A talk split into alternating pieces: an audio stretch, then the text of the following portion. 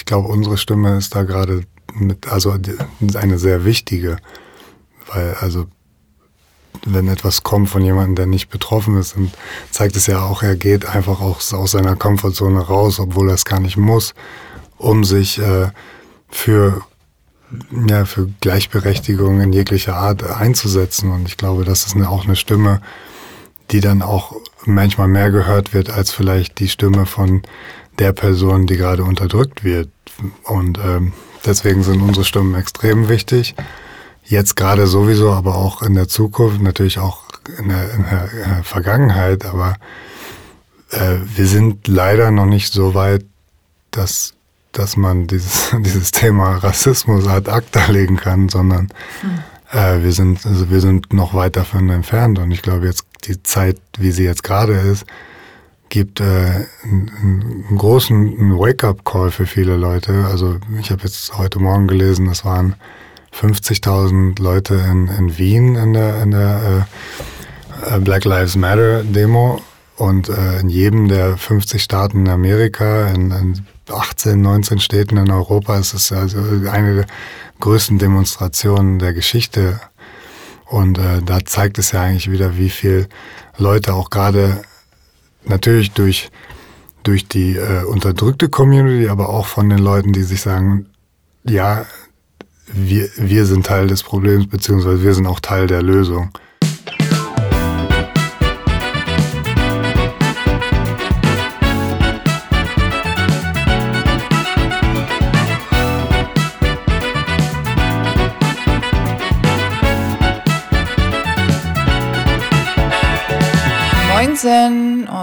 Herzlich willkommen erneut zu einer Folge von Sensitiv Erfolgreich aus der Tonkabine von Hafengold Film. Ein großes Danke nochmal an alle Hörer. Again. Schreib mir bitte immer wieder und ich antworte auch immer. Und natürlich an dieser Stelle auch die erneute Einladung an interessierte Werbepartner oder Sponsoren. Wir wären sehr, sehr dankbar, wenn sich da was tut. Und äh, meine Kontaktdaten findet ihr im Textanhang dieser Folge und natürlich auf den Social-Media-Kanälen Facebook, Instagram und LinkedIn. Nun zu der Hauptperson heute. Und wer vielleicht meine Ziele mit diesem Podcast kennt, weiß, dass der Profisport für mich eine sehr, sehr große Rolle spielt und ich in der heutigen Folge den ersten aktiven Profisportler begrüßen darf. Was, by the way, ganz und gar nicht selbstverständlich ist und aufgrund der Regeln und Auflagen, denen ein aktiver Profisportler, insbesondere im Vereinswesen unterliegt, alles andere als einfach ist. Mein Gast ist Yannick Frese. Basketballprofi seit 2005 also hat schon eine 15-jährige Karriere sozusagen hinter sich und seit 2018 Center bei dem Erstligisten Hamburg Towers. Frühere Stationen waren unter anderem Oldenburg, wo Yannick auch geboren ist, Braunschweig, Fechter und Berlin. Neben seiner Profikarriere hat Yannick seinen Bachelor in Business Management gemacht und ist momentan im Masterstudium Marketing and Sales. Er pendelt in Deutschland zwischen Berlin und Hamburg und seine persönliche Geschichte zieht ihn jedes Jahr mindestens den ganzen Sommer in der Spielpause nach New York City und Washington, D.C. Nicht nur körperliche Größe bringt Yannick mit seinen äh, immerhin 2,11 Meter elf mit, sondern auch ein wirklich sehr großes Herz. Er setzt sich öffentlich gegen Rassismus und für soziale Projekte, Diversity und insbesondere Menschlichkeit ein. Themen, die mit mir sehr matchen und über die wir heute sprechen werden. Denn Yannick zeigt Courage. Auch damit, dass er heute hier in seinem allerersten Podcast zu Gast ist. Was für mich eine wirklich große Ehre ist. Und er tritt dafür ganz bewusst aus seiner eher introvertierten Komfortzone, da er es für sehr gesellschaftlich wichtig hält, Stellung zu beziehen und als Profisportler eine eigene Meinung zu äußern die eher selten erwünscht ist, wie ich eben genannt habe, gar nicht so einfach. Und lernt ihn dafür schätzen, so wie ich es tue. Ich wünsche euch ganz viel Spaß. Moin, ich sitze jetzt ja hier mit Yannick Frese. Der sitzt mir gegenüber. Uns trennt nur eine Plexiglasscheibe, aber ansonsten hat er es hierher geschafft und ist gerade frisch aus Berlin angereist und ich freue mich sehr. Hallo Yannick. Tagchen, ich freue mich auch. Das ist so schön, dass du ähm, gekommen bist, weil du bist ja gerade in einer so Prüfungsphase auch. Du studierst ja nebenbei auch noch und äh, machst gerade oder bist in, der, in dem Masterstudium, ne? Richtig? Mhm. Ja, ich studiere gerade an der Nordakademie hier in Hamburg äh, Marketing und Sales. Ja. Und habe morgen auch eine äh, Sales Management Prüfung. Und bist du vorbereitet? Ich bin vorbereitet, aber ich glaube, ich brauche noch den Rest des Tages, damit ich morgen früh dann auch loslegen kann. Ja, umso besser, dass du, oder umso schöner für uns, dass du heute dir die Zeit eingeplant hast extra. Also ich freue mich sehr. Ich habe auch schon im Intro erwähnt, dass du der erste aktive Profisportler bist, den ich zu Gast haben darf und auch erwähnt, dass das nicht selbstverständlich ist, dass du ähm, eben hier sitzt, ohne dass du ein äh, Sprechverbot hast, dass es Themen gibt, über die du nicht sprechen darfst, sondern du hast für dich ja auch entschieden, darüber zu sprechen, worüber du möchtest und äh, von deiner Meinungsfreiheit sozusagen Gebrauch zu machen, richtig? Ja, auf jeden Fall. Also zum einen spiele ich für einen sehr offenen Verein. Also die Hamburg Towers kommen aus dem Sozialen, also es ist ein sozialer Verein, der ist aus einer, einem Sozialprojekt entstanden. Deswegen, also das sind, glaube ich, die letzten, die einem irgendein Sprechverbot vorlegen. Und äh, zum Zweiten ist es, glaube ich, auch einfach mein Recht und deswegen äh, sehe ich da auch kein Problem mit. Ja, das, also es kommt mir natürlich zugute, aber vor allen Dingen ähm, allen Hörern und alle, die im Sport unterwegs sind und vielleicht sich da eher, ähm, ja, wie soll ich sagen, ähm, mundverbunden fühlen. Und deswegen, wir, weil wir ja auch gesagt haben, das haben wir ja vorher auch ein bisschen besprochen, dass äh, wir natürlich bei dem äh, Podcast sind sensitiv erfolgreich. Der Mann, der beides kann, wo du ja definitiv zugehörst und wo wir auch gleich noch drauf eingehen. Was wir aber auch heute als Topic nehmen, ist Diversity und äh, Rassismus-Themen. So, das heißt, dass wir ganz klar und versuchen auch so tief wie möglich darauf einzugehen, wie das eigentlich im Profisport aussieht und wie du das persönlich erlebst. Und ähm, Vielleicht fangen wir damit mal an, weil das ist natürlich jetzt wahnsinnig aktuell, was gerade so los ist. Äh, wir nehmen ja auch relativ aktuell auf und können deshalb auch äh, ziemlich genau darauf eingehen. Ähm, die Rassismusdebatte, die wir jetzt gerade haben und was in Amerika los ist. Vielleicht magst du mal erzählen, was das in dir so auslöst. Ja, was löst es in mir aus? Also es ist äh, schade, also gerade in einem Land, wo ich viel Zeit verbracht habe, was ich kenne. Also ich bin natürlich viel an der Ostküste, das ist vielleicht noch ein klein wenig anderes Thema, aber dennoch sehr aktuell und immer noch auch vor Ort. Und äh, ja, es ist einfach äh, eine schwierige Zeit, also aber vielleicht auch gerade die Zeit, um da etwas zu ändern und gerade auch von einer Person wie jetzt ich es bin oder du es bin, die vielleicht gar nicht damit so betroffen sind, dennoch aber ihr Wort erheben können und äh, Aufmerksamkeit darauf zu bringen äh, von Personen, die nicht betroffen sind. Und ich glaube, das ist äh, sehr wichtig heutzutage und auch äh, ja, essentiell für die Weiterentwicklung, für die Gleichberechtigung von allen Menschen, also ob es jetzt in Amerika ist oder auch weltweit. Und ich denke mal, darum reden wir jetzt auch hier. Also. Ja, das Wort erheben ist richtig. Also ich finde es ja total schwierig, auch, äh, wie du sagst, als Nicht-Betroffener in Anführungsstrichen, weil natürlich bin ich betroffen und du bist auch betroffen, weil wir ähm, ja mitfühlen und, ähm, und unsere Gesellschaft davon betroffen ist. Und auch wenn, äh, wenn du bist ein, äh, ein, ein weißer Mann, ich bin eine weiße Frau und trotzdem haben wir ähm, ganz viel in, unserer, in unserem Umfeld ähm, Menschen jeglicher äh, diverser Herkunft oder ähm, Gesinnung. Und für uns ist das ja eine Form von Normalität und wir möchten nicht mit anschauen, und das ging mir ja schon immer so, äh, wie diese Menschen anders behandelt werden als wir. Und jetzt hast du gerade gesagt, und das habe ich im Intro nicht erwähnt, dass du viel Zeit, also ich habe zwar erwähnt, dass du in New York und äh, in DC oft im Sommer bist, aber vielleicht sagst du nochmal, was du für einen wirklich persönlichen Bezug nochmal hast.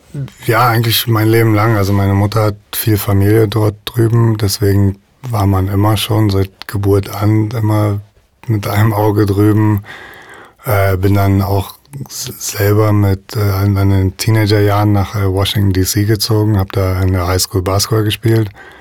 Und äh, seitdem ich fertig bin mit der Highschool eigentlich mein Sommer dort verbracht, habe dort trainiert, also erst in DC, dann in New York, habe äh, viele Freunde dort, also ich, wenn man da zur Highschool geht, Basketball spielt, trifft man ja automatisch einfach so viele Leute und DC ist, ein sehr internation ist eine sehr internationale Stadt. Viele Europäer, Afrikaner, viele aus der Karibik, Südamerikaner. Und äh, ja, man hat einfach sehr viel Kontakt gehalten. Also lustigerweise war ich an meiner Highschool sozusagen die, die Minority, also die, die Minderheit. Ich glaube, es war, in Amerika wird es ja immer so aufgesplittet auch. Also es waren, glaube ich, 70 Prozent, also Afrikaner, also afrikanische Amerikaner, äh, 20 Prozent Hispanics und äh, ja, vielleicht 5 Prozent Weiße oder so. Und da bist du dann auf einmal die Minority, aber trotzdem hast du ja immer noch nicht mit dem Rassismus zu tun, den jetzt gerade jetzt auch die, die Schwarzen oder die Hispanics in Amerika erleben. Das ist total spannend, finde ich, dass äh, wenn, selbst wenn du nur zu den 5% gehörst oder zu einer Minority-Gruppe, dass du trotzdem nicht von Rassismus betroffen bist. Das ist ja eigentlich äh, widersprüchlich, oder? Auf jeden Fall, aber natürlich jetzt, okay, ich war noch ein Kind, ein Teenager, da mhm. hat man jetzt keine Erwachsenen-Themen, aber äh, als Weiß hat man jetzt nicht Probleme wie eine Wohnung zu finden oder so, weil man vielleicht einen afrikanischen Nachnamen hat oder so. Und äh, das sind halt Probleme, die, die wir halt nicht haben. Und ja, in der Highschool ist man noch ein Kind. Man ist Sportler, man lebt so ein bisschen in so einer Blase. Da ist man jetzt, auch wenn man selber dann sozusagen zur Minority gehört, nicht wirklich, also man wird nicht irgendwie rassistisch oder so beleidigt oder angegangen. Also okay, es liegt wahrscheinlich auch an dieser, an dieser Sportblase, weil in Amerika ist Sport halt wirklich hat einen höheren Stellenwert als hier, gerade Basketball und da ist man, glaube ich, ein bisschen weicher gebettet, aber ja, ist widersprüchlich auf jeden Fall. Wie ist das denn, ähm, wenn du sagst, es ist so eine Blase? Ähm, das heißt also innerhalb des Teams oder innerhalb äh, dieser Basketballblase, wie sieht das denn da aus? Oder wie sah das jetzt, wenn wir, wenn wir mal einfach bei Amerika kurz bleiben in der Zeit, wie sah das denn da aus? Habt ihr euch da alle denn äh, auch gleich gefühlt oder ähm, gab es da irgendwelche Unterschiede?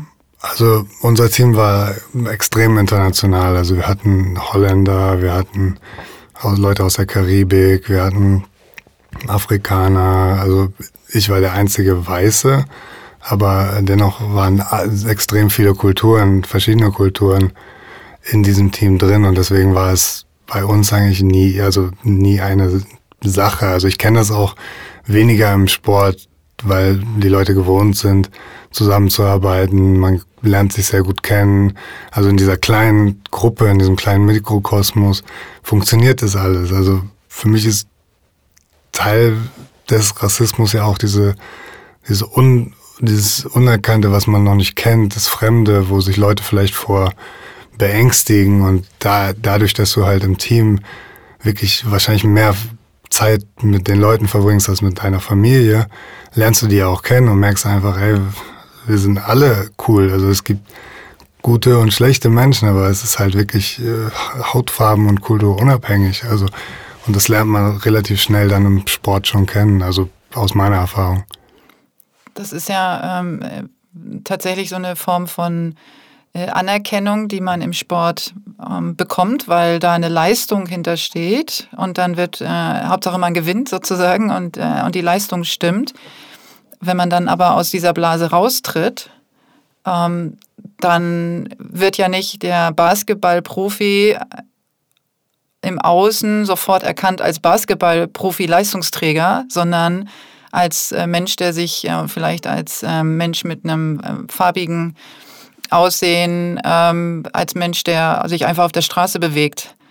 Und das heißt, der kommt ja aus seiner Blase raus und ist dann in, einem, in einer ganz anderen Situation. Hast du da ähm, Erfahrungen gemacht, die du miterlebt hast mit deinen Teamkollegen? Ja, klar. Also das zum einen in der Highschool natürlich, wenn man dann mit seinen, seinen Freunden, seinen Mitspielern rumläuft und dann vielleicht eine Gruppe von fünf Leuten ist. Und wie gesagt, DC war damals mehr als heute ein, eine Stadt mit, glaube ich, mit einem der höchsten Afri African American ähm, ja, Population, also die Einwohner waren, also der, die Anzahl war sehr hoch und äh, hieß auch Chocolate City. Also es Ach, hat, wurde sie so genannt, ja. genau. Und äh, da ist man dann halt auch echt viel mit äh, ja, African Americans unterwegs und äh, da gibt es sicher auch äh, gab es sicher auch Situationen, gerade so in Einkaufszentren oder so, wo man dann doch irgendwie von der Mall Security mehr beguckt wurde oder mehr beobachtet wurde, ob doch nicht jemand was klaut oder so. Also, und da muss man echt sagen, DC ist da vielleicht noch ein bisschen Vorreiter, weil es ist halt eine sehr schwarze Stadt. Und in dieser Stadt gibt es alles Mögliche von Polizeibeamten bis Anwälten bis Ärzten, die in jeglicher, aus jeglicher äh, Richtung kommen, jeglicher Kultur. Und da ist es vielleicht ein bisschen anders als in vielleicht jetzt Minnesota, was jetzt aktuell ist. Also Mhm. deswegen New York ist ja ähnlich, ist ja auch ein Melting Pot. Aber dennoch gibt es auch in diesen Städten halt Rassismus und äh, ja und auch in Deutschland habe ich es von vielen, also Mitspielern mitbekommen, dass die dann auch öfter mal angehalten werden oder so im Auto, auch wenn die im Teamauto sitzen oder so und dann doch nochmal einfach, ja, Führerschein, Fahrzeugkontrolle ohne Grund, also gibt es auch, ja. Also wenn wir jetzt den, äh, den Sprung im wahrsten Sinne über den Teich machen, wie man ja immer so sagt, das heißt, du hast ja dann mit 18 schon deine Karriere in Deutschland angefangen ähm, und warst ja in verschiedenen Städten, äh, hast verschiedene, für verschiedene Vereine gespielt, bis du jetzt nach Hamburg gekommen bist. Und das waren ja dann auch kleinere Städte zum Teil.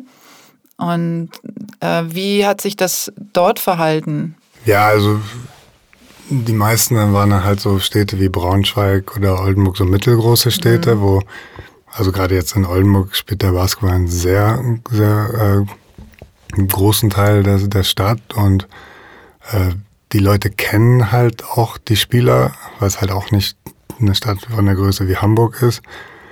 Und äh, da ist natürlich ein ganz anderer Respekt auch vor Leuten wie jetzt so ein Ricky Paulding, der in äh, Oldenburg seit 15 Jahren oder so spielt und da eine ganze Stadt prägt. Und ich glaube, da ist ein, ja, die, der ist das Gesicht des Vereins und da ist eine ganz andere Aufklärung. Und also es wird sicher auch dort Rassismus geben, aber es, es ist, ja, also dort habe ich es ja wirklich weniger mitbekommen, weil es halt auch mehr wirklich vom Verein nach außen getragen wird. So, hey, das ist ein Sohn unserer Stadt und äh, ja, er, er trägt diese Stadt ja auch also europaweit nach außen und, und zeigt, was es für ein Verein ist. Und ich glaube, da ist eine ganz andere Dankbarkeit, weil, es halt auch so jemand ist wie Ricky Paulding, ein, ein Sportler, ein, ein sehr, sehr, sehr netter Mensch und äh, auch nach außen immer sehr höflich. Ich glaube, der trägt da eine Menge zu bei. Das ist ja ein echt gutes Beispiel. Also du hast den Verein angesprochen, der da gut kommuniziert.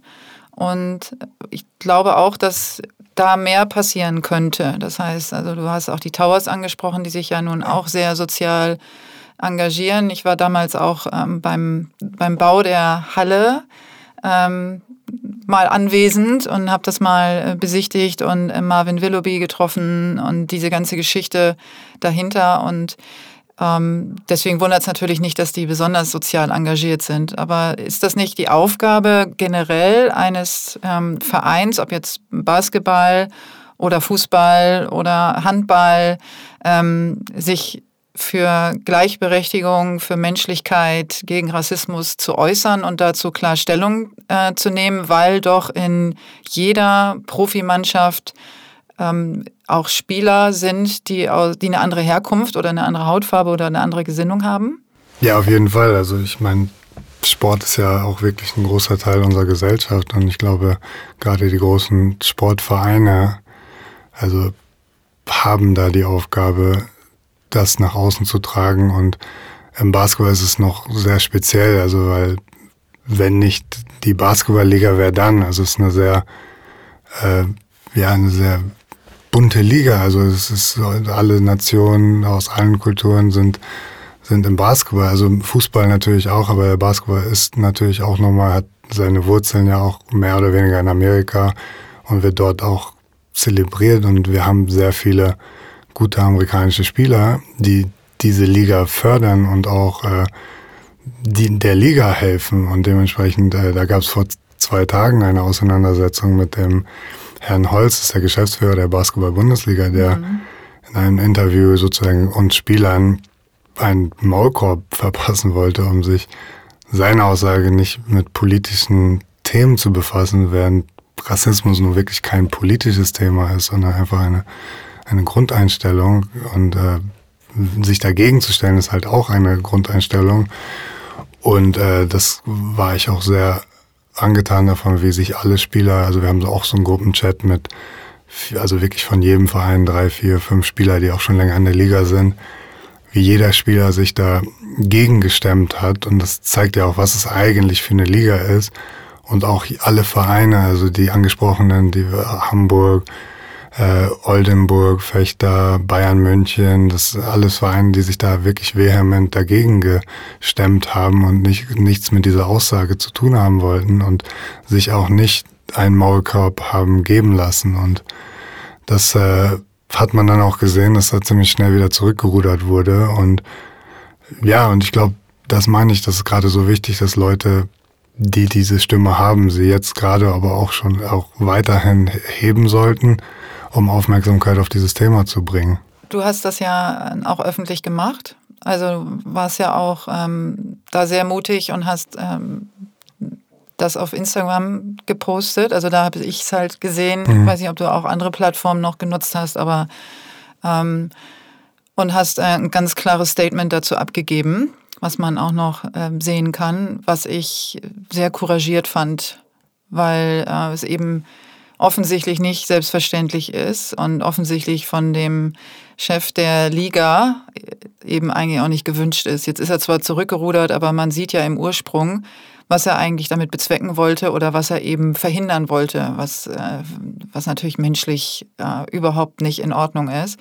Und umso schöner, dass dann aber auch, und da muss man auch sehen, wer hat eigentlich am Ende ähm, oder wer sitzt am längeren Hebel oder wer hat die größere Macht, das sind nämlich die einzelnen Menschen, die dann sich trotzdem erheben und in dem Fall auch sogar ganze Vereine, die sich erheben und sagen, nee, nee, nee, warte mal, also das machen wir jetzt nicht mit. Ähm, da muss was zu gesagt werden, da muss was getan werden und, ähm, und dafür stehen wir und dafür stehen wir auch ein und sich dann dagegen wehren. Und das würde ich mir natürlich noch viel mehr wünschen. Ich finde, dass ähm, auch ähm, in anderen Sportarten äh, sehr, lässt sehr zu wünschen übrig, was da jetzt gerade mhm. eben nicht aktiv ähm, gemacht wird, oder? Wie beobachtest du das? Ja, ich glaube, der Basketball ist da schon aktiver als jetzt, sagen wir mal, der Fußball. Also ich glaube, die Champions League hat, also im Fußball hat diese nicht Rassismus-Banner oder so, aber jetzt auch, weiß ich nicht, was noch so viel gemacht wird. Also ich habe nicht so viel gesehen, deswegen kann ich es jetzt nicht so beurteilen. Aber im, im, deutschen Fußball ist jetzt auch nicht so viel, wo man wirklich aktiv dagegen geht. Also es sind immer so kleine Projekte oder auch Aktionen oder auch Slogans, aber ich glaube, da kann und muss noch viel mehr passieren. Also ich glaube, der Basketball an sich ist da schon weiter, aber immer noch ausbaufähig. Aber man hat ja auch jetzt gesehen, durch die ganzen Antworten der, der Vereine, wo die Vereine halt wirklich auch stehen und also da ich jetzt auch die Leute kenne, die dahinter stehen von diesen ähm, ja, Codes, also ob es jetzt Marco Pesic beim FC Bayern ist oder Hermann Schüller bei Oldenburg, so das sind die, das sind nicht irgendwelche PR-Codes, die meinen das so und die, äh, ja, die setzen sich dafür ein und dafür brauchen wir halt mehr. Es ist ja manchmal auch gar nicht so einfach, sich einzusetzen, ähm, weil man, also mir geht das so, dass ich auch äh, ganz oft jetzt insbesondere in der letzten Woche wirklich sprachlos war und, ähm, und, und nicht wusste, was ich, was ich dazu sagen soll, obwohl ich selten sprachlos bin, ähm, weiß jetzt viel, viel Schmerz empfunden, mit Mitgefühl, viel Wut auch, also sehr viel Wut, weil ich das, äh, weil es für mich einfach ein Thema ist, was ich unverständlich finde. Also für mich erschließt sich das nicht, warum es äh, immer noch solche Situationen gibt und äh, diese Brutalität, die dahinter steckt. Und ich glaube, ähm, weil wir sind ja auch ähm, jetzt hier bei meinem Podcast, wo es um Sensitivität geht. Und ähm, ich habe das Gefühl, dass insbesondere Menschen, die sehr sensitiv sind, auch ähm, ein hohes Mitgefühl haben, also sehr stark mitfühlen und, äh, und auch körperlich reagieren. Bei mir war es mit Übelkeit ähm, oder eben auch ähm, mit Trauer natürlich. Und ähm, du bist ja auch ein sensitiver Mann. Und ähm, vielleicht, bevor wir da noch weiter in das Thema Diversity einsteigen, kannst du deine Sensitivität ähm, uns beschreiben, was du darunter verstehst und was das mit dir zu tun hat? Ja, Sensitivität bei mir, ich musste erstmal jetzt drüber nachdenken, als, als wir über den, äh, den Podcast gesprochen haben. Also ich glaube, ich glaube, sich erstmal auch zu öffnen für die Schwächen oder was heißt Schwächen, aber für die für die Feinfühligkeit, die man hat, dass man, dass man also einfach das öffnen und das nicht einfach ignoriert, das ist, glaube ich, die, die erste Sache, die mir in den Kopf fällt. Also gerade bei so Sachen wie Gleichberechtigung, das ist, glaube ich, bei mir ausgeprägt. Mhm.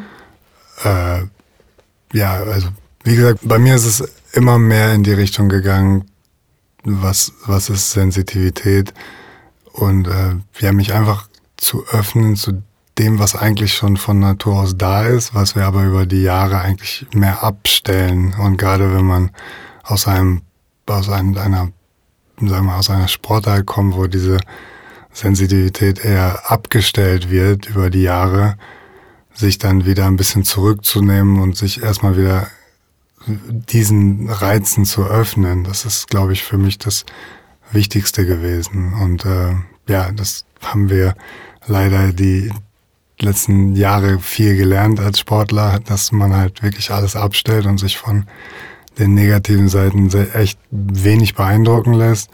Und dazu muss, musste man erstmal wieder lernen, sich, sich diesen auch wieder zu öffnen. Also. Das finde ich total gut, dass du das so erwähnst und wie du das beschreibst, weil das ist etwas, was ich auch beobachte, dass eben eine Sensitivität im Profisport nicht gewünscht ist, schon gar nicht im männlichen Profisport.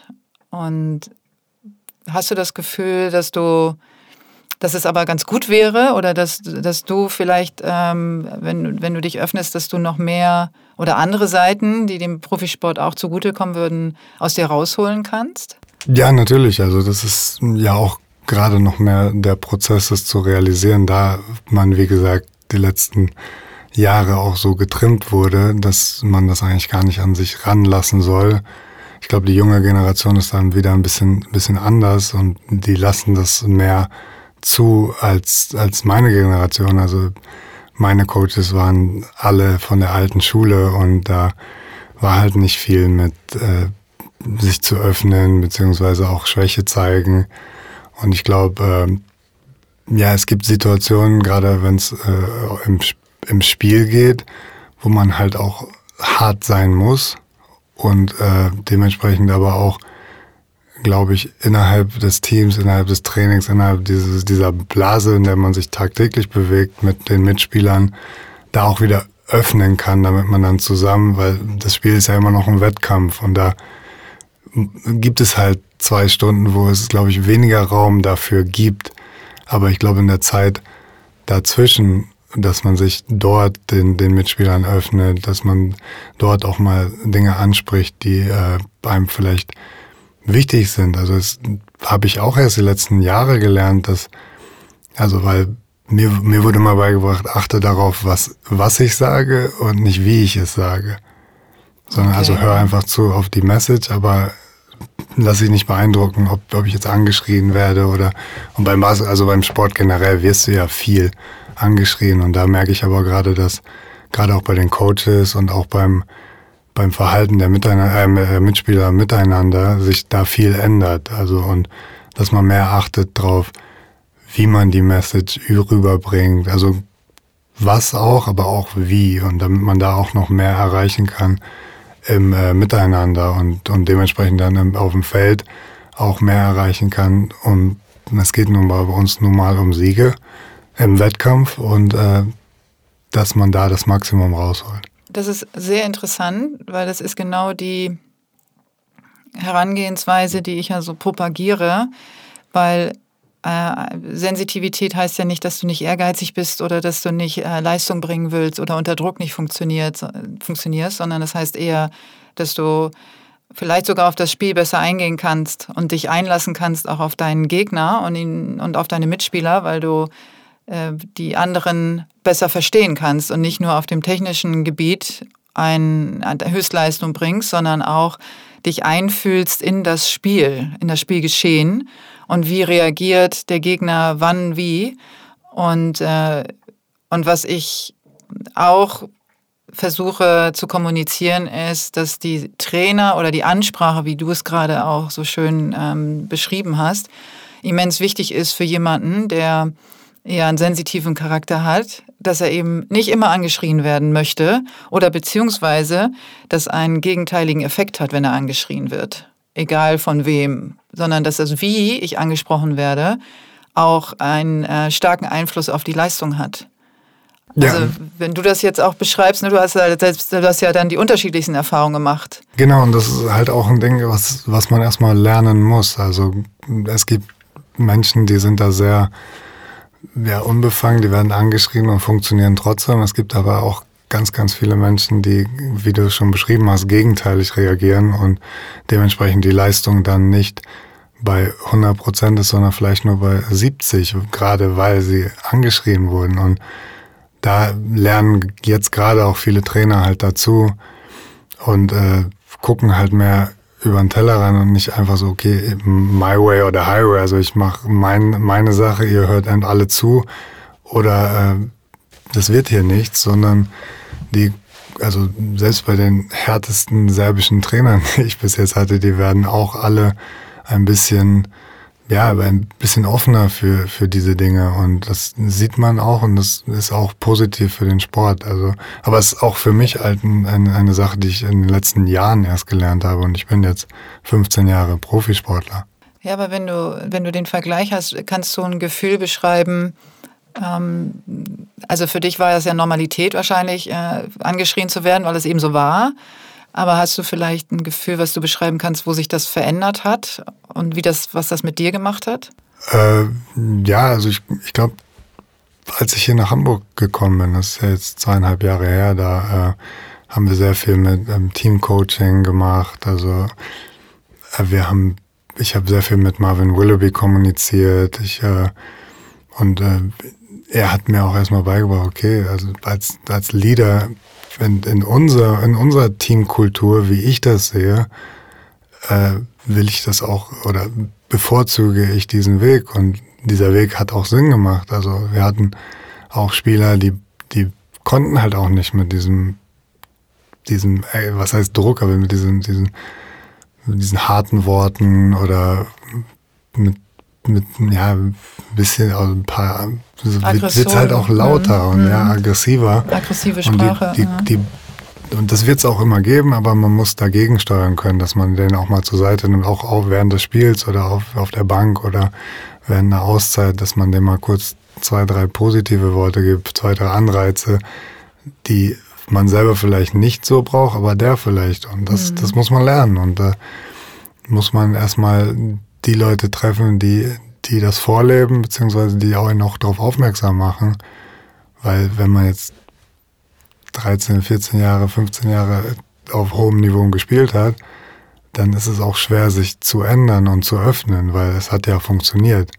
Und dann kommt man hier, also an einer der, oder wahrscheinlich bei mir die letzte Station meiner Karriere an und man muss nochmal alles umändern. Was heißt man muss, aber ich habe es ja dann für mich auch realisiert, dass ich es will und dass es auch Sinn macht und dann geht's auch, dann kann man es auch ändern. Aber dieser Prozess muss erstmal geschehen. Du hast äh, die Rolle des Leaders ähm, auch beschrieben. Jetzt bist du ja auch einfach nur dadurch, dass du Profisportler bist und schon so lange, ein Vorbild für viele. Also für den Nachwuchs, ähm, sowohl innerhalb der Liga, aber auch draußen ähm, Menschen, die sich für Basketball interessieren oder sich überhaupt für Sport interessieren. Und das wird ja immer stärker, umso älter du wirst. Und wie siehst du seine, deine Vorbildrolle? Was versuchst du da vorzuleben oder zu kommunizieren? Ja, im Endeffekt will ich erstmal ich selber sein und wofür ich stehe. Und deswegen ist mir auch wichtig, dass man sich zu Wort meldet, wenn Ungerechtigkeiten passieren, dass man seine Stimme erhebt, aber auch, dass man vielleicht auch ja, seine, seine Schwächen zeigt und auch zeigt, dass man das verbessern kann. Und also und das lernst du halt in dieser Leaderrolle erst. Und jetzt bin ich hier in Hamburg seit zweieinhalb Jahren und habe jetzt auch noch ein Jahr Vertrag. Und äh, ja, das sind, das sind halt Sachen, die, mit denen befasst man sich später, also in meinem, in meinem Ding, also in meinem Leben. Und äh, ja, ich will auf jeden Fall, was heißt das Richtige, was ist das Richtige, aber ich will das tun, was für mich das Richtige ist und das auch nach draußen tragen. Das Richtige ähm, ist ja sowieso etwas, was man so nicht äh, definieren kann. Das ist ja immer, genau. immer unterschiedlich. Aber ich habe auch verstanden, dass du definitiv auch ein Botschafter sein möchtest. Äh, wenn wir dann auf Diversity äh, zurückkommen, da gibt es ja viele Facetten. Und, ähm, und im Sport äh, gibt es eigentlich alle Facetten von Diversity.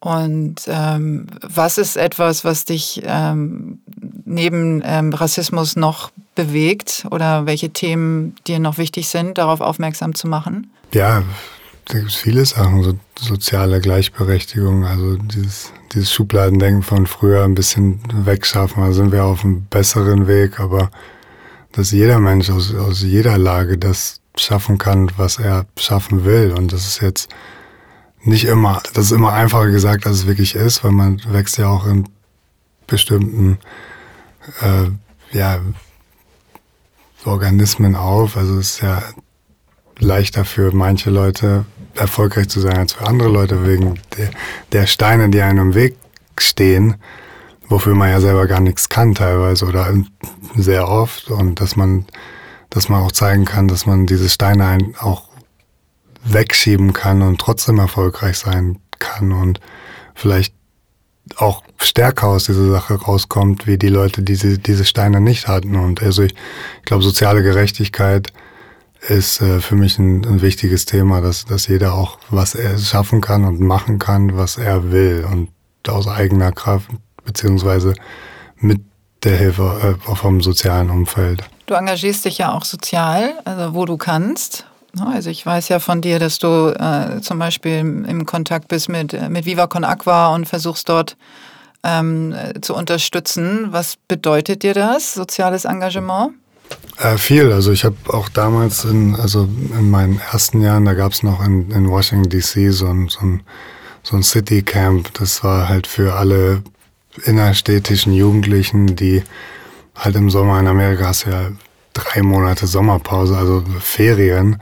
Und das ist ja für, für Eltern auch schwer und teuer, die Kinder da zu beaufsichtigen, wenn man selber halt auch arbeiten muss. Und äh, da gibt's ein, ein Camp, da haben, äh, haben wir jeden Sommer eigentlich immer so zwei, drei Wochen gearbeitet und haben mit den Kindern halt Basketball gespielt, haben äh, das war der, der Mann hieß Gerard Mustaf, der hat auch in der NBA gespielt. Sein Vater hat dann so Live-Coaching gemacht und so. Das war ganz interessant und das war halt alles von äh, privaten und auch äh, also politischen Sponsoring und äh, äh, wurde auch subventioniert von der Politik und deswegen äh, war es für mich wichtig, aber auch interessant, weil es war halt, das waren sehr motivierte Kinder, die äh, in diesem, an diesem Camp teilnehmen konnten, konnten sehr viel lernen, äh, sowohl im Basketball, aber auch äh, Basketball ist ja nicht alles.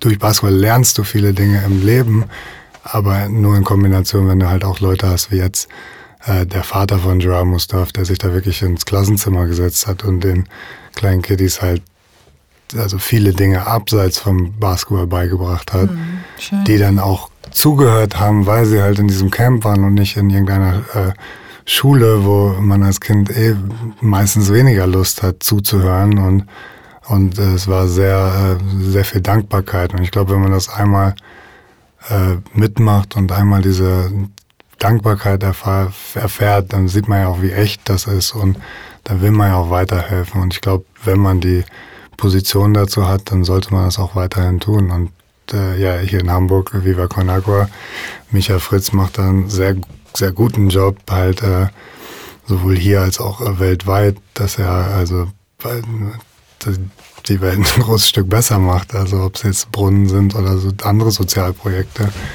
Und ich glaube, da sollte man, wenn man es kann, immer helfen. Ja, für dich scheint das ja selbstverständlich zu sein, eben schon äh, von, von Jugend an. Ähm, ich denke auch da, weil du ja eher äh, vielleicht zu den bescheideneren Typen gehörst, aber ähm, ähm, vielleicht kannst du da auch noch mehr in deine Vorbildrolle dann gehen und, und wirklich die Leute ermutigen, ne? weil ich glaube, dass es für gerade auch für Nachwuchs, aber auch für alle anderen ähm, wichtig ist, dass soziales Engagement wirklich, wirklich hilft. Und dass es nicht nur für die anderen was Gutes ist, sondern eben, was es auch mit dir macht und wie, äh, wie wichtig das, dieses Thema für dich ist. Und soziale Gleichberechtigung natürlich ähm, alle betrifft in jedem Land. Also da sind wir ja hier in Deutschland genauso betroffen wie in allen anderen Ländern dieser Welt. Und manche halt ähm, einfach noch wesentlich, wesentlich schlimmer und ähm, viel tiefgründiger als wir jetzt. Und jetzt haben wir ja noch bei Diversity noch andere Themen wie Homosexualität, was ja äh, ein Riesenthema ist äh, im männlichen Profisport. Äh, wie siehst du das? Was hast du da für eine Meinung zu? Ja, es ist ein riesen Tabuthema im Sport. Also ich glaube, im Fußball ist, also gibt wahrscheinlich ein paar, aber St. Pauli, glaube ich, der einzige Verein, der mir auffällt, der so pro Homosexualität sich ausspricht. Ich glaube, viele Vereine halten das einfach ein bisschen so still und versuchen da nicht zu viel Aufmerksamkeit zu machen. Viele äh, Spieler outen sich nicht, weil sie halt auch Angst haben. Hat sich noch kein Spieler geoutet, kein aktiver Spieler. Kein aktiver, ja, immer, mhm. immer erst nach der, ja. nach der sportlichen Rente sozusagen. Ja, genau. äh, ja, das zeigt ja auch die Angst vor dem, dem, ja, dem Backslash, also dem, dem, man es auf Deutsch, dieser, dieser Welle, die dann vielleicht mhm. von, von den Presse, von den Fans kommt. Und äh, also aus Erfahrung, dass zum Beispiel das deutsche Basketballpublikum ist, äh, ist äh, da weniger also frontal und ich glaube auch ja, wieso, ich, ich mag es nicht gerne verallgemeinern, aber es ist, denke ich mal, offener als das deutsche Fußballpublikum. Und äh, ja, es ist ein, ist ein großes Tabuthema. Das ist auch eine Sache, die mir selber in, in der Kabine oder so nie, also nie einen, einen Bezug zu hatte, weil keiner drüber spricht, beziehungsweise jetzt sich keiner irgendwie auch in der Mannschaft outet oder outen würde. Deswegen ist da, glaube ich, noch sehr viel äh, Informations- oder Aufklärungsbedarf. Also sagst du, in, äh, auch in der aktiven Bundesliga ähm, Basketball gibt es auch keinen Spieler, der sich bisher geoutet hat, von dem du wüsstest? Nee. Ja. Und obwohl das äh, Publikum wahrscheinlich ein bisschen toleranter wäre als im Fußball. Ja, auf jeden Fall. Also, aber ich kann jetzt, also ich kenne jetzt keinen oder wüsste jetzt auch von keinem, der ja. sich geoutet hat oder hätte oder was, was müssen wir denn tun oder was muss denn die, was müssen die Ligen denn tun? Also ob es jetzt Fußball oder alle anderen äh, Ligen, Basketball, Handball und so weiter. Also mir fällt auch kein aktiver Profisportler im Vereinswesen ein, der sich bisher geoutet hat. Was, was muss denn passieren, damit das mal endlich passiert? Ja, ich glaube, zuallererst musst du den, den Spielern oder Trainern oder Verantwortlichen eine eine, also eine, eine Möglichkeit geben, sich erstmal auch äh, ja, zu outen, also einfach auch Vertrauenspersonen schaffen, die mit den zusammenarbeiten, die sich dann halt wirklich auch trauen. Und dann musst du halt natürlich auch als, als, als, nicht nur als Verein, sondern halt auch als DFL, als was auch immer, was für eine Liga es gerade ist, Bundesliga Basketball halt auch die Plattform dafür schaffen und die Offenheit zeigen. Und äh, das vielleicht aber auch gar nicht so an die große Glocke hängen, weil es ja etwas völlig Normales ist und was, also was ist, ob jetzt jemand homosexuell, heterosexuell ist, ist ja kein Unterschied. Und äh, das muss man, das ist, glaube ich, einfach ein sehr hoher Informationsbedarf an die Leute, an das Publikum, an, an die Medien, die, die das völlig gleichstellen dann im, im Endeffekt. Also die, die Macht der Medien ist sicherlich ein großer Faktor und die Macht der Fans, aber warum ist das denn so, dass es, ähm, du sagst, es ist doch völlig egal oder es ist das Gleiche, es macht ja nichts aus, ob jemand äh, hetero oder homosexuell ist, aber es macht ja anscheinend was aus. Also offensichtlich, weil wenn wir dann im Vergleich den äh, Frauenprofisport betrachten, wo es überhaupt kein Thema ist. Also überhaupt, also im Sinne von gar kein Problem. Ähm, warum ist es dann bei den Männern ein Problem? Ja, gute Frage. Also im Sport ist ich habe viele Freunde, die jetzt zum Beispiel in der WNBA spielen. Das ist halt äh, ja ist ganz normal, dass äh, die Mehrheit der Mannschaft homosexuell ist. Äh, also Women's, ähm, Women's ja, genau, Basketball National Basketball mhm. Association, also die amerikanische Frauenliga. Mhm. Und ähm, da ist es ganz normal. Ich glaube, im Frauenfußball ist es ähnlich. Also ich kenne jetzt keine Zahlen, aber ähnlich. Und äh, ja, warum im, im, im Männersport? Also ich ist halt dieser, dieser maskuline Sport, macho-mäßig, also jegliche Fußball, Basketball, Handball, dieser harte Sport. Und ich glaube, da wollen die Medien und da nicht so gerne oder sehen es halt als nicht männlich an vielleicht. Und das, da muss, glaube ich, äh, ja, da ist, glaube ich, großer Informationsbedarf. Und äh, eigentlich, wie gesagt, mir ist es ja egal, ob Spieler XY äh, abends nach Hause zu seiner Frau oder zu seinem Mann geht oder alleine zu Hause ist. Also, und so bin ich halt und ich hoffe, dass äh, viele so sind oder so irgendwann durch diese ganze Information, die es ja heutzutage schon gibt, irgendwann mal so, so werden und das als ganz normal ansehen und das nicht irgendwie äh, ja, verteufeln. Männlichkeit ist ja so ein, so ein Stichwort, das ist ja schon mehrfach gefallen in, in meiner Podcast-Reihe. Was ist eigentlich Männlichkeit? Und dann, wie du das auch gesagt hast, es ist, es ist nicht männlich, homosexuell zu sein, was äh, eine natürlich eine Behauptung ist, die so absolut falsch ist. Mhm. Und, aber dieses Bild, was hinter Männlichkeit steht, auch absolut falsch ist. Also aber immer noch äh, die größte Wirkung hat und immer noch als, ähm, als ein, ein Ausgangspunkt gesehen wird. Was heißt denn für dich Männlichkeit? Kannst du das beschreiben? Gute Frage. Äh. Ja, ja, ein gute Fragen. sehr, sehr gute Frage, äh, was für mich Männlichkeit heißt. Ähm, also man hat ja immer dieses, dieses alte Männlichkeitsbild im Kopf mit dem Cowboy, starker Mann und so. Das, was ist Männlichkeit? Also für dich persönlich? Für mich persönlich ist, ist eine gute Frage. Also ja. Also wie würdest du dich beschreiben? Und ist das dann äh, ein, ähm, ein Männ also sind das mal männliche Aspekte? Also wenn du darüber nachdenkst, wer du bist, wie du tickst, ähm, welche Eigenschaften du hast, welche Gefühle du hast, äh, was für ein Leben du führst, ähm, ist, sind das männliche Attribute? Äh, wahrscheinlich diese stereotypischen männlichen Attribute, die man jetzt, äh, über die man jetzt nachdenkt, aber männlich ist ja jetzt nicht gleich positiv, genauso wie weiblich. Also es ist ja eigentlich, wird ja eher neutraler mittlerweile. Und ja, wenn man jetzt sagt, für mich sind dann Männlichkeiten mittlerweile eigentlich nur äußerliche Erscheinungen, beziehungsweise wenn man ein, weiß ich gar nicht, einen Bart hat oder so, das ist mhm. mittlerweile männlich. Also es gibt es ist, ist ja nicht so, wenn jemand vielleicht diese stereotypischen männlichen, ja, äh, nicht Erscheinungen, aber, aber ja, Charakteristiken hat, macht ihn es vielleicht nicht männlicher als jemand, der vielleicht ein bisschen sensiblere oder sensitivere äh, ja, sensitivere äh, Charakteristiken hat. Das ist ja, ja, ich glaube, das ist langsam ein bisschen überholt, diese, dieses männlich oder weiblich, gerade auch, weil auf, auf in jeglicher Seite halt, ja, das halt in jegliche Seite geht und ich glaube, diese, diese Attribute sind ein bisschen überholt mittlerweile. Ich finde es sehr spannend, dass du nach Worten ringst. Was, ja, äh, ist schwer. Also.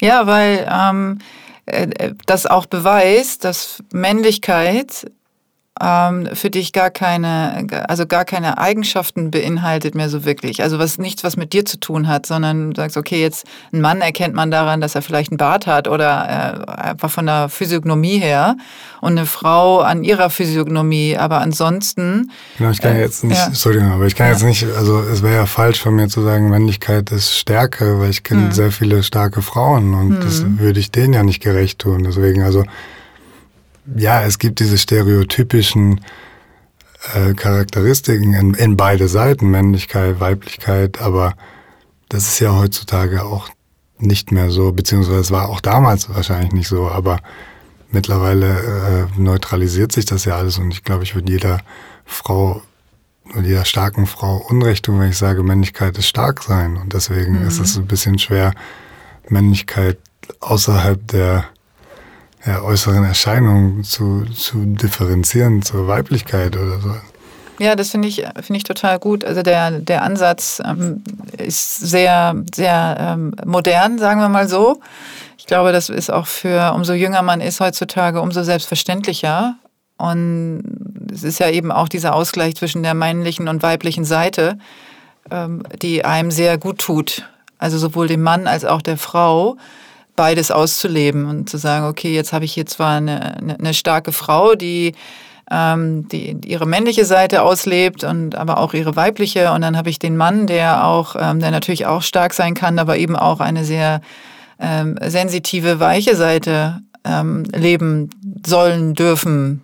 Ne? Und, ähm, und das finde ich äh, als Botschaft total wichtig und deswegen mag ich das eigentlich, dass du da so ein bisschen strugglest äh, mit, der, mit der Beschreibung, weil das eben äh, dein, also dein Bild von Männlichkeit ganz deutlich macht.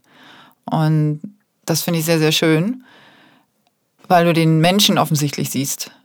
Also egal, ob jetzt Mann oder Frau. Richtig?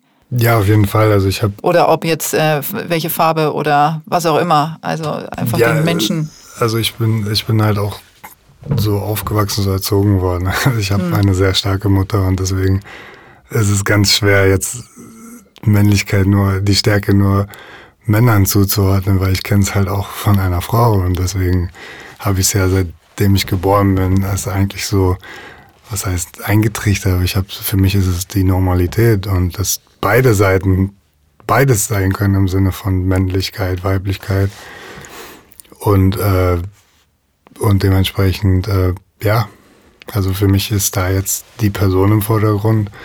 War auch nie anders. Das ist zum Beispiel eine Sache, die ich persönlich nicht lernen musste. Es war jetzt nie, und ich glaube, der Mensch ist ja, wird ja auch nicht so geboren. Das sind, glaube ich, Sachen, die man, sagen wir mal, erzogen bekommt, beziehungsweise durch seine, sein Umfeld halt äh, sozusagen erlernt, diese, diese Angst vorm Fremden und so. Und da habe ich Gott sei Dank äh, auch durch die Erzählung meiner Mutter beziehungsweise auch durch mein Umfeld nie irgendwelche Differenzen gesehen, ob es jetzt Männer oder Frauen sind oder andere Kulturen, schwarz, weiß, was auch immer.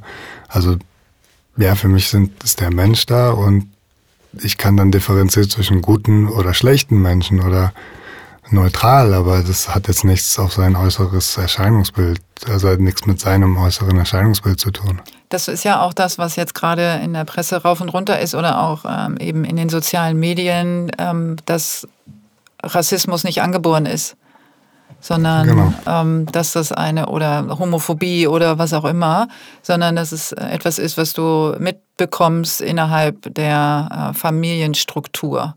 Genau, Familien oder aber auch äh, Freunde, Schulen, mhm. Freundeskreis, was weiß ich. Und das, das, je nachdem, wo man reingeboren ist, beziehungsweise was man durchmacht, dass da ja auch viel mitnimmt. Und man hat, man kann halt wahrscheinlich Glück haben, dass man das nicht so lernt und einfach äh, sozusagen fast pur bleibt in dem Sinne, dass man äh, ja, dass man da nicht wirklich irgendeine Farbe sieht oder ein Geschlecht, sondern wirklich die Person und wie wie diese Person ist. Aber äh, ja, für mich ist es ganz klar beigebracht, beziehungsweise über die, die Kultur dann halt äh, ja erlernt. Aber ich glaube, keiner, gibt es ja viele schöne Videos im Internet, wo Kinder von zwei verschiedenen Hautfarben oder ältere Leute, also ein, ein Kind, ein älterer Mann, sich äh, umarmen oder so. Und da siehst du ja auch, dass da also Kinder, Kinder wenig Unterschied machen, also gerade kleine Kinder. Absolut. Wenn sie gelassen werden und wie genau. du sagst, ne, wenn sie pur bleiben dürfen. Genau. Jetzt ist das ja, also wir hätten ja nicht dieses äh, Problem oder die Situation heute immer noch, ähm, dass Rassismus existiert in seinen ganz vielen verschiedenen Varianten, wenn ähm, die Gesellschaft sich verändert hätte. Hat sie ja offensichtlich nicht. Also es gibt immer noch diese Vererbungen von äh, dem Blick auf äh, Unterschiedlichkeiten.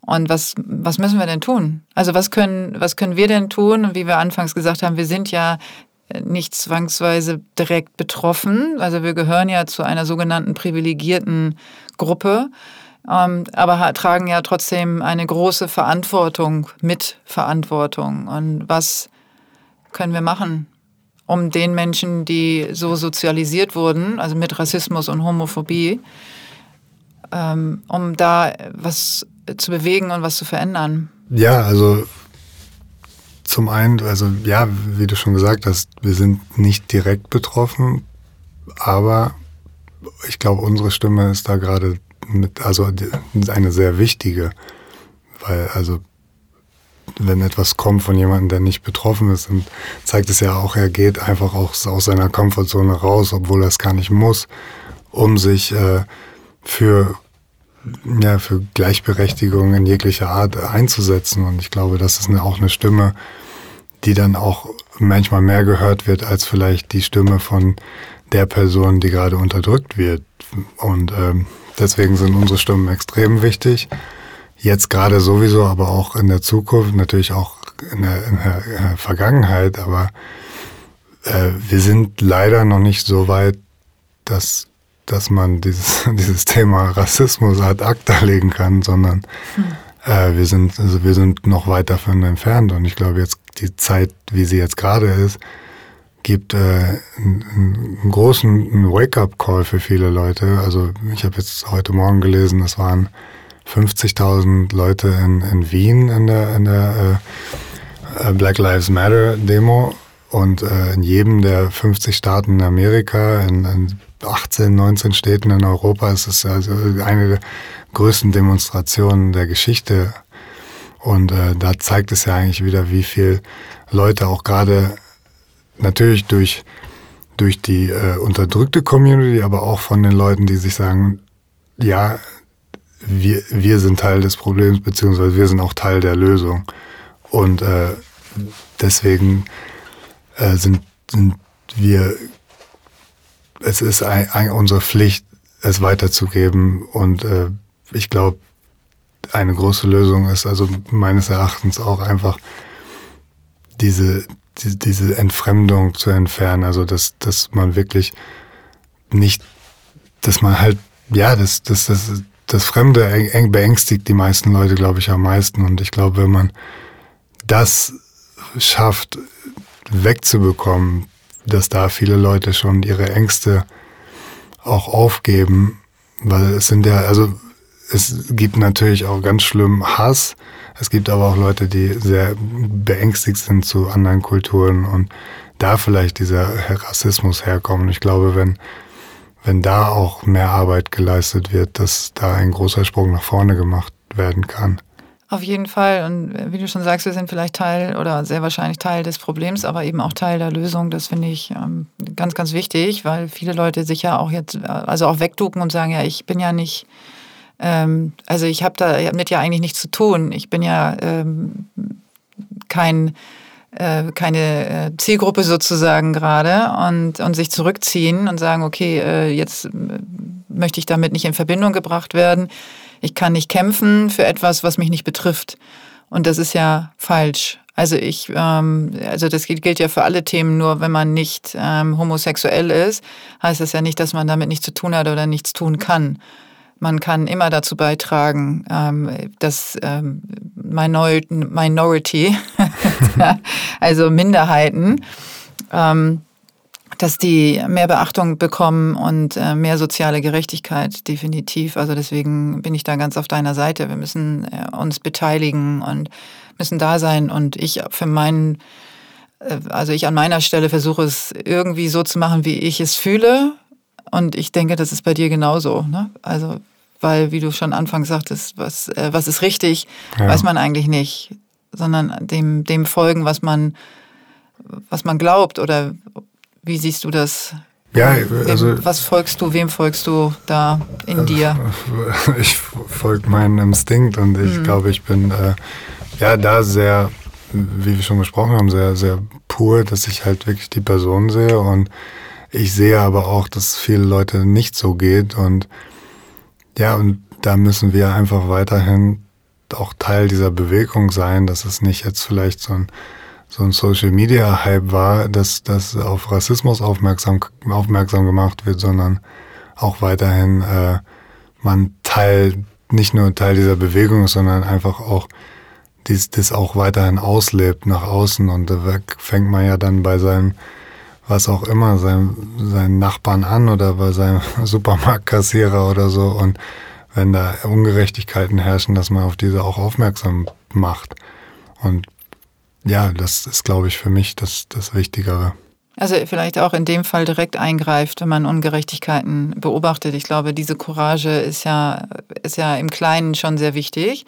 Wenn man bemerkt, da habe ich jetzt auch gerade ein Video gesehen von einem Mädel, die äh, im Zug ähm, eingestanden ist für einen Mitpassagier sozusagen, der ähm, farbig war und, äh, und die Kontrolle äh, ihn gebeten hat, den Zug zu verlassen, also jetzt hier in Deutschland.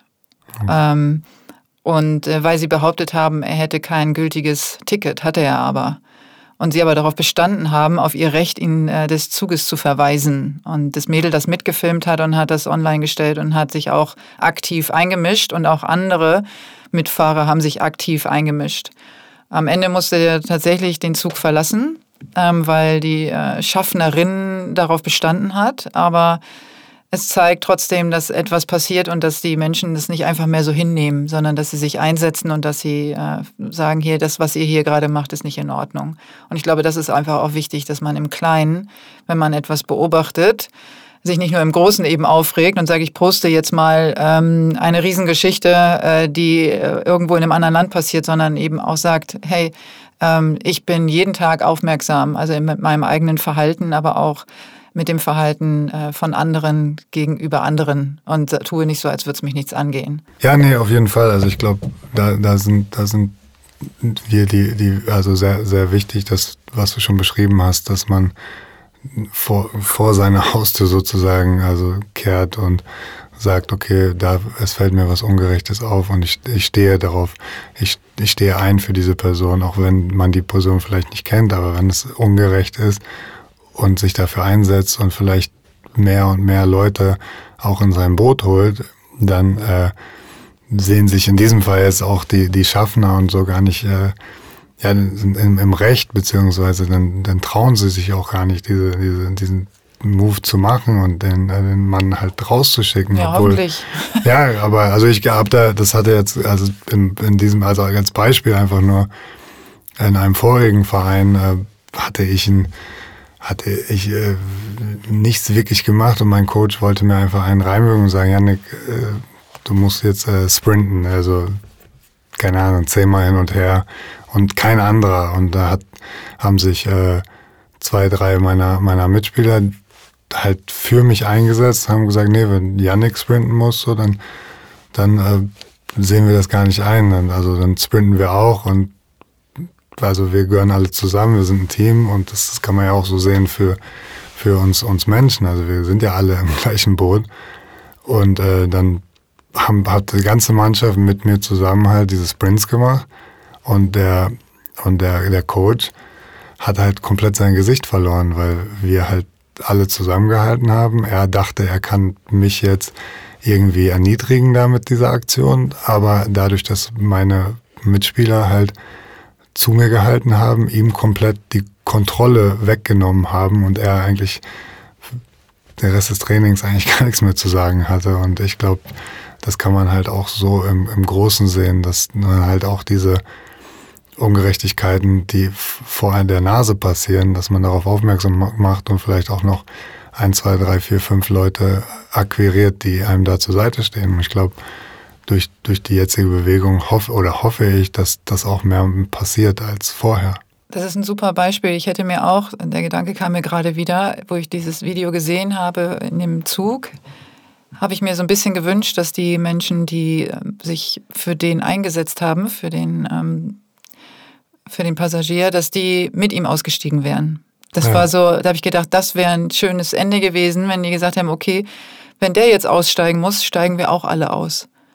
Und, äh, und dann gibt es eine, eine schöne, richtige äh, Story, eine richtige Beschwerde, weil ich glaube, dann verpufft das nicht so, weil dann steht eine ganze Gruppe auf dem Bahnsteig gestrandet und steht ein für diesen einen Menschen, der ungerecht behandelt wurde. Und sowas wünsche ich mir. Also wirklich auch Bewegung, wo die Menschen auch sagen, ist jetzt eigentlich auch egal, ob ich, was war ein Regionalzug. Ja, der fährt dann alle Stunde oder so. Mhm. Ist dann auch egal, wenn ich jetzt eine Stunde irgendwohin zu spät komme, aber es ist wichtig, dass ich mich jetzt nicht nur einsetze hier im Zug und wenn er dann aussteigen muss, dann fahre ich halt normal weiter, sondern dass ich mit aussteige und, ähm, und dadurch mehr Aufmerksamkeit schaffe. Also das ist so etwas, was ich mir wünsche und habe so auch ähm, gedacht, ich, also ich wäre ganz sicher, es sei denn, es wäre jetzt irgendwas Wahnsinniges. Äh, Dringendes gewesen. Meine Kinder äh, erwarten mich und ich muss unbedingt nach Hause, weil sie sonst nicht reinkommen oder was auch immer. Aber ähm, ansonsten wäre ich mit ausgestiegen. Hätte gesagt, mhm. das geht so nicht. Also das kann nicht sein, dass der ohne Grund, nur weil er eine andere Hautfarbe hat, äh, des Zuges verwiesen wird. Und ich glaube, wenn wir alle so ein bisschen couragierter handeln und unsere Meinung frei äußern und auch sagen, wenn uns etwas nicht passt, und wenn wir finden, dass andere ungerecht behandelt werden, dass wir dann auch wirklich handeln, egal ob jetzt im Sport oder auf der Straße oder zu Hause oder in der Schule oder Universität oder im Job oder wo auch immer ich, äh, ich mich befinde. Und ich würde dir jetzt gerne noch ähm, die, die letzten Minuten schenken. Und zwar ähm, würde ich dich fragen, ob du ein, ein, ein, eine kleine Botschaft senden möchtest zum Thema Diversity, ähm, zum Thema auch ähm, Rassismus im, im Sport, aber auch sonst. Aber ich würde jetzt vielleicht mich auf, auf Sport fokussieren wollen, weil das dein, dein Bereich ist, in dem du dich am besten auch auskennst. Und vielleicht sagen möchtest, was würdest du dir wünschen, was sich verändert äh, zum Thema Homosexualität, zum Thema Rassismus im Profisport? Ja, wünschen, dass, dass wir uns alle, also egal welcher Hautfarbe, Kultur, Sexualität, dass jeder gleich behandelt wird, dass wir alle äh, die gleichen Chancen bekommen, äh, dass jeder, dass das auch von, von außen her auch nach außen getragen wird. Und ich glaube, dass da weniger differenziert wird und dass, ja, das ist eigentlich ein, ein einfacher Wunsch. Also ich glaube, die, die Handlungen, um diese Wünsche zu erreichen, sind die, die schwierigeren. Also dann sage ich mal nochmal, dann greife ich nochmal ein und habe, ähm, dann, dann mache ich das noch spezifischer und sage, okay, äh, welche Handlungen von den Verantwortlichen wünschst du dir?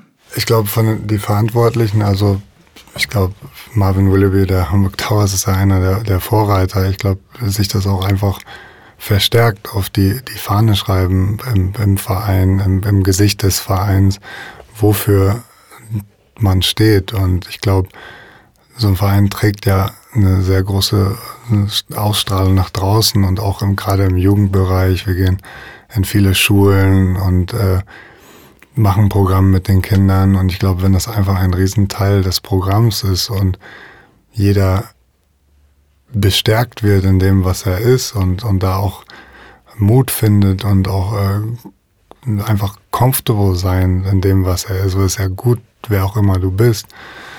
Und ich glaube, das ist das Allerwichtigste, dass, dass die Verantwortlichen da das wirklich sich auf die Fahne schreiben, das nach außen tragen, das äh, in ihre Programme, auch, aber auch in ihr, einfach in ihr Image des Vereins bringen, um da einfach sehr viel, ja, sehr viel Aufmerksamkeit drauf zu bringen. Ich glaube, das ist schon ein sehr großer Schritt und das auch einfach auch zu leben. Also ich glaube, im, im Basketball ist es ja weniger das Problem. Du hast mit meistens sechs Amerikaner und das sind meistens fünf bis sechs äh, Afroamerikaner. Und also das ist ja, deswegen war ich auch so sehr schockiert von den, den Aussagen der Liga, weil die Liga lebt quasi von einem Image, einem sehr positiven Image von, von Afrikan Afrikanern, afrikanisch-Amerikanern, also Afroamerikanern.